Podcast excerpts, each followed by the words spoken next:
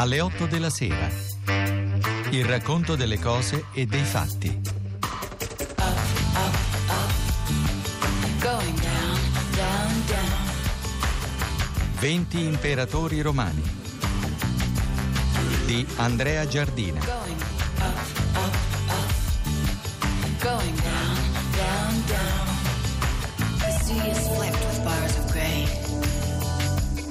Per migliaia di anni Nerone è stato davvero il simbolo del despota folle e crudele, incestuoso, matricida, uxoricida, assassino di senatori venerandi, di tanta brava gente, fornicatore, incendiario, persecutore di cristiani. Il tutto condito da una smodata passione per la musica e per la poesia, tanto più ridicola questa passione perché coltivata da un individuo del tutto privo di talento. Per milioni di persone questa figura ha ancora le inevitabili sembianze di Peter Ustinov nel Quo Vadis di Leroy. Ustinov, lo ricordiamo, diede vita a un Nerone indimenticabile, feroce e piagnucoloso. Lo ricordiamo tutti mentre strimpella con una voce sgraziata davanti alle fiamme che divorano Roma.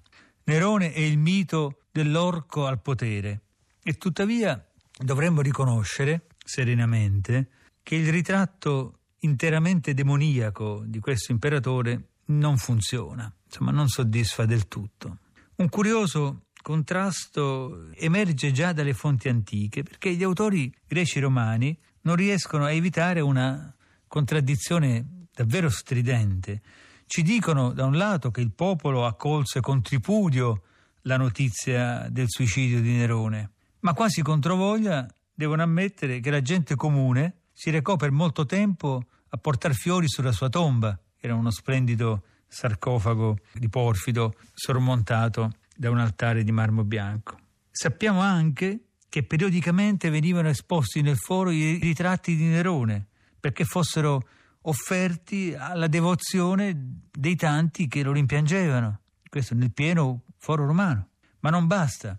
Gli immediati ed effimeri successori di Nerone, Ottone e Vitellio, proclamarono ufficialmente di voler seguire l'esempio di Nerone. Cercavano evidentemente di ottenere un po' di consenso, ma non era facile imitare, replicare il principe scomparso e quindi constatando la differenza tra l'originale e le imitazioni, qualcuno li chiamò con cattiveria Neronetti, piccoli Neroni. Ma certamente se qualcuno proclama di voler seguire l'esempio di Nerone, sembra evidente che il giudizio diffuso su Nerone non fosse così assolutamente negativo. Che Nerone fosse morto il 9 giugno dell'anno 68, all'età di 31 anni, trafiggendosi con una spada, era un fatto che molti si rifiutavano di accettare.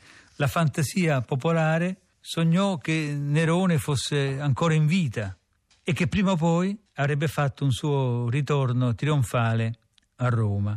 Cose come queste evidentemente accadono solo quando esiste una attesa diffusa, quando il rimpianto per l'eroe scomparso è acuto, insomma, quando l'attualità è deludente, le emozioni del passato portano nostalgia. Forse non dispiacerebbe a Nerone essere paragonato anche da questo punto di vista a Elvis Presley, che molti oggi ancora continuano a ritenere vivo in qualche parte del mondo. Tre Neroni redivivi si susseguirono a pochi mesi di distanza l'uno dall'altro, soprattutto in Oriente suscitarono l'entusiasmo delle folle raccolsero un certo numero di seguaci, come era ovvio furono regolarmente tutti smascherati e ammazzati.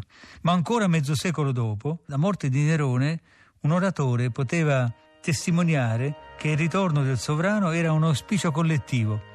Scrive, ancora adesso tutti si augurano che egli sia sempre in vita e molti credono che veramente lo sia.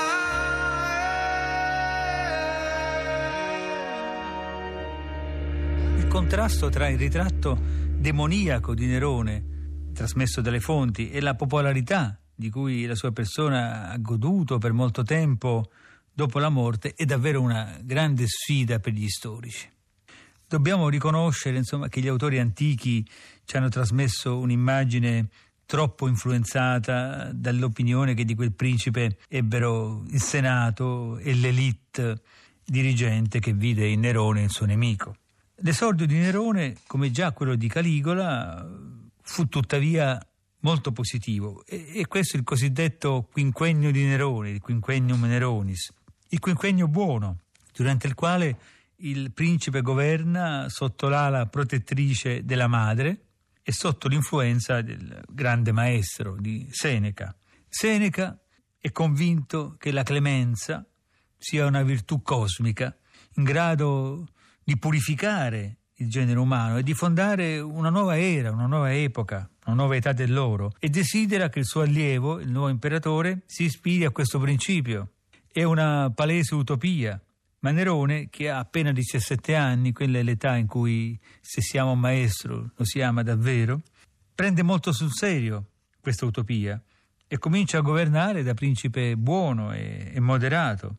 Naturalmente non è facile per un sovrano mantenersi tale e già nel 55 con il pieno appoggio di Seneca e del prefetto al pretorio Burro egli fa avvelenare il fratellastro britannico, questa è una necessità. Nerone però dopo qualche tempo, appunto dopo circa cinque anni, comincia a sentirsi schiacciato tra la personalità della madre, la quale, come dice uno scrittore antico, aveva voluto Nerone sul trono ma non voleva che governasse, e quella del maestro che pretendeva che a governare fosse la filosofia stoica. Insomma, l'aria comincia a mancare intorno a questo giovane imperatore. Per diventare uomo, per affermarsi, per diventare davvero imperatore, Nerone deve liberarsi di questo duplice gioco e lo fa, cominciando a governare a modo suo. Ha inizio la sua carriera criminale, certamente. Sarebbe impossibile fare l'elenco completo dei delitti che a torto o a ragione sono attribuiti a Nerone. Tra quelli sicuri possiamo ricordare l'uccisione della madre, che alcuni storici tuttavia benevoli nei confronti di Nerone ritengono giustificata da un istinto di sopravvivenza perché ritengono appunto che la madre avrebbe potuto essere molto nociva al figlio. Sembra peraltro che Agrippina avesse anche tendenze incestuose. Tre anni dopo, per amore di Poppea, una donna magnifica dai capelli color dell'ambra, Nerone fa uccidere la prima moglie Ottavia, una fanciulla morigerata e devota, da lui odiata perché gli era stata imposta dalla madre. Ucciderà anche Poppea nel 65. La amava, appunto, ma l'amava a modo suo, la prende a calci per un futile motivo, la donna è incinta e muore. Nerone, disperato, ne coltiverà sempre la memoria e la farà proclamare diva, dea. Morirà anche Seneca, fu invitato a suicidarsi, e tanti altri. Nerone sempre impazzito, ma abbiamo già visto a proposito di Caligola quanto il tema degli imperatori folli sia delicato e difficile. Possiamo solo dire che anche nel suo caso quel miscuglio di onnipotenza e di fragilità che caratterizzava la posizione degli imperatori romani poteva facilmente alterare le personalità più instabili e immature.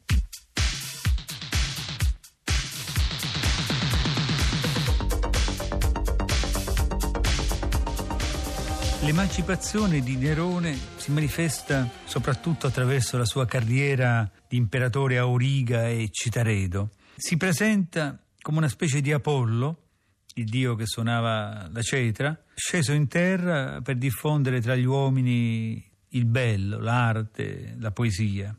L'espressione artistica nella cultura greca a cui inevitabilmente Nerone guarda era strettamente legata alla competizione, alle gare e Nerone deve necessariamente competere.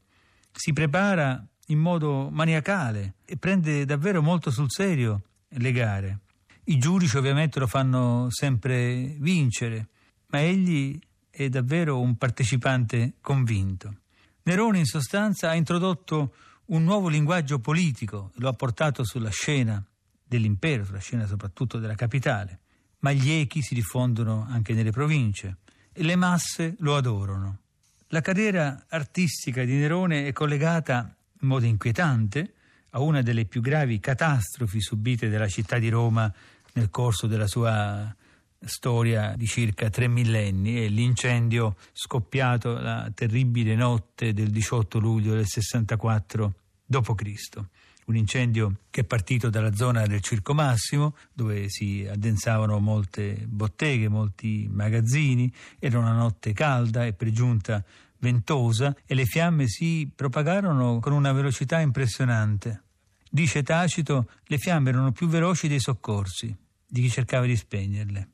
Roma era una città in gran parte di legno e bruciò rapidamente, le case erano addossate l'una all'altra, i vicoli stretti, i sistemi antincendio non esistevano, il corpo dei vigili del fuoco c'era, ma non poteva essere efficace in situazioni come queste. Quando dopo 20 giorni l'incendio fu domato, il bilancio era terribile, scrive Tacito. Dei 14 quartieri in cui ancora è divisa Roma, ne rimanevano integri 4, degli altri, tre erano rasi al suolo e nei sette rimanenti restavano pochi relitti di case diroccate e semiarse. I nemici di Nerone mettono in giro la voce che il fuoco sia stato appiccato da lui perché Nerone voleva divertirsi e trarre ispirazione cantando l'incendio di Troia mentre contemplava dall'alto del suo palazzo l'incendio della capitale. Si diceva anche che egli avesse voluto bruciare la città per costruirne una più bella che pre- avrebbe preso nome da lui, Neropoli, la città di Nerone. L'accusa era palesemente infondata. Gli elementi che discolpano Nerone sono numerosi e importanti, anche se non pochi storici moderni, evidentemente sedotti dai racconti antichi e dal mito demoniaco di Nerone, non hanno voluto considerarli. E tuttavia, anche se assurda, l'accusa era insidiosa perché le masse afflitte da un male troppo grande e improvviso hanno sempre bisogno di una spiegazione, di capire perché questo è accaduto. In altre parole, hanno bisogno di un colpevole. Così è sempre accaduto. Così accadeva, per esempio, nelle città dell'Europa tardomedievale e moderna, quando venivano colpite dai terribili assalti delle epidemie di peste. Alle epidemie, lo sappiamo bene, seguivano spesso massacri di ebrei, di eretici, di lebrosi, accusati di aver avvelenato i pozzi e propagato il contagio. Il colpevole era regolarmente individuato nei gruppi diversi, gruppi che praticano una religione diversa e hanno usanze magari ritenute strane. Nerone capisce che il popolo ha bisogno di un colpevole ma non voleva ovviamente essere lui questo colpevole. Fece quindi una mossa terribile ed efficace. Accusò i cristiani.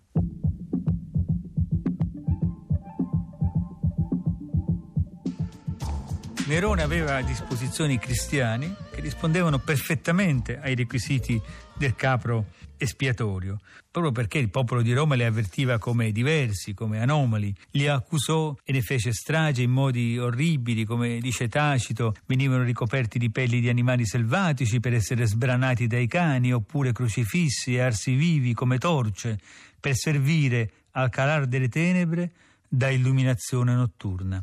In questo modo Nerone già matricida e uxoricida, diventa anche il primo dei persecutori. Per sua sfortuna, tra le vittime ci sono anche gli apostoli Pietro e Paolo, circostanza che contribuirà a fare di lui appunto la personificazione dell'anticristo.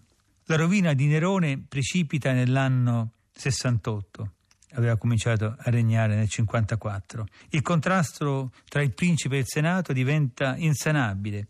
Ciò che le masse adorano il principe attore, era detestato dai senatori. Apparentemente le passioni di Nerone, esibirsi come cantante, guidare i carri nel circo, erano innocue, insomma, non facevano male a nessuno. In realtà erano vissute dalla maggioranza dei senatori come una potenziale minaccia. Più il sovrano si allontanava dal loro stile di vita, più assumeva comportamenti antitradizionalisti, più appariva appunto come una minaccia, come un despota incontrollabile, potenzialmente capace di recare molto male a chi invece incarnava comportamenti diversi. A tutto questo si aggiungevano gravi problemi finanziari che certamente erano alimentati dal lusso sfrenato di Nerone, ma anche dalle spese necessarie alla ricostruzione di Roma. Il malessere si diffuse nelle province e dalle province partirono le rivolte, dalla Gallia Lugdunense e poi dalla Spagna. Nerone fu abbandonato dalla guardia pretoriana, e questo è il segno della sua rovina, e il Senato lo dichiarò nemico pubblico, espressione terribile che abbandonava chi era bollato con questa espressione appunto alle peggiori vendette, alle peggiori umiliazioni. Nerone si suicidò lasciando però il ricordo di un sovrano che aveva la caratteristica di non avere il senso del limite. Questo può essere negativo, ma può essere anche positivo in una cultura come quella romana. Perché? Perché in un mondo che guardava più al passato che al futuro, e che riteneva in fondo che il meglio appartenesse a un'epoca remota, la mitica età dell'oro, quindi il meglio è sempre alle spalle, non c'è il mito del progresso, che è un mito oggi in crisi, ma insomma un mito della modernità, della contemporaneità. Ecco, in una cultura così caratterizzata, un sovrano privo di senso del limite poteva anche incarnare un messaggio liberatorio. Nerone pensava sempre in grande, progettò di tagliare l'istmo di Corinto, oppure di costruire un canale costiero che addirittura collegasse la, direttamente la Campania con Roma, questo per evitare i naufragi e garantire la regolarità degli approvvigionamenti. Pensò anche di organizzare una spedizione in Etiopia, oppure di inviare una spedizione militare nel Caucaso, la frontiera orientale dell'Ecumene. E poi c'è un racconto straordinario che forse dice tutto sul mito positivo antico di Nerone. Esisteva nella regione dell'Argolide, in Grecia, uno specchio d'acqua profondissimo, il lago Alcionio, che si diceva conducesse direttamente agli inferi. Per certificare, per attestare l'impossibilità di misurarne la profondità, Pausania, che scrive nel secondo secolo d.C., non trova di meglio che una semplice dichiarazione. È impossibile perché non ci riuscì nemmeno Nerone. Lunedì parleremo di un imperatore completamente diverso, un buon amministratore, uno dei migliori imperatori di Roma, Vespasiano, sempre su Radio 2 alle 8 della sera. Alle 8 della sera. 20 imperatori romani. Di Andrea Giardina. Regia di Federica Barozzi. A cura di Giancarlo Simoncelli.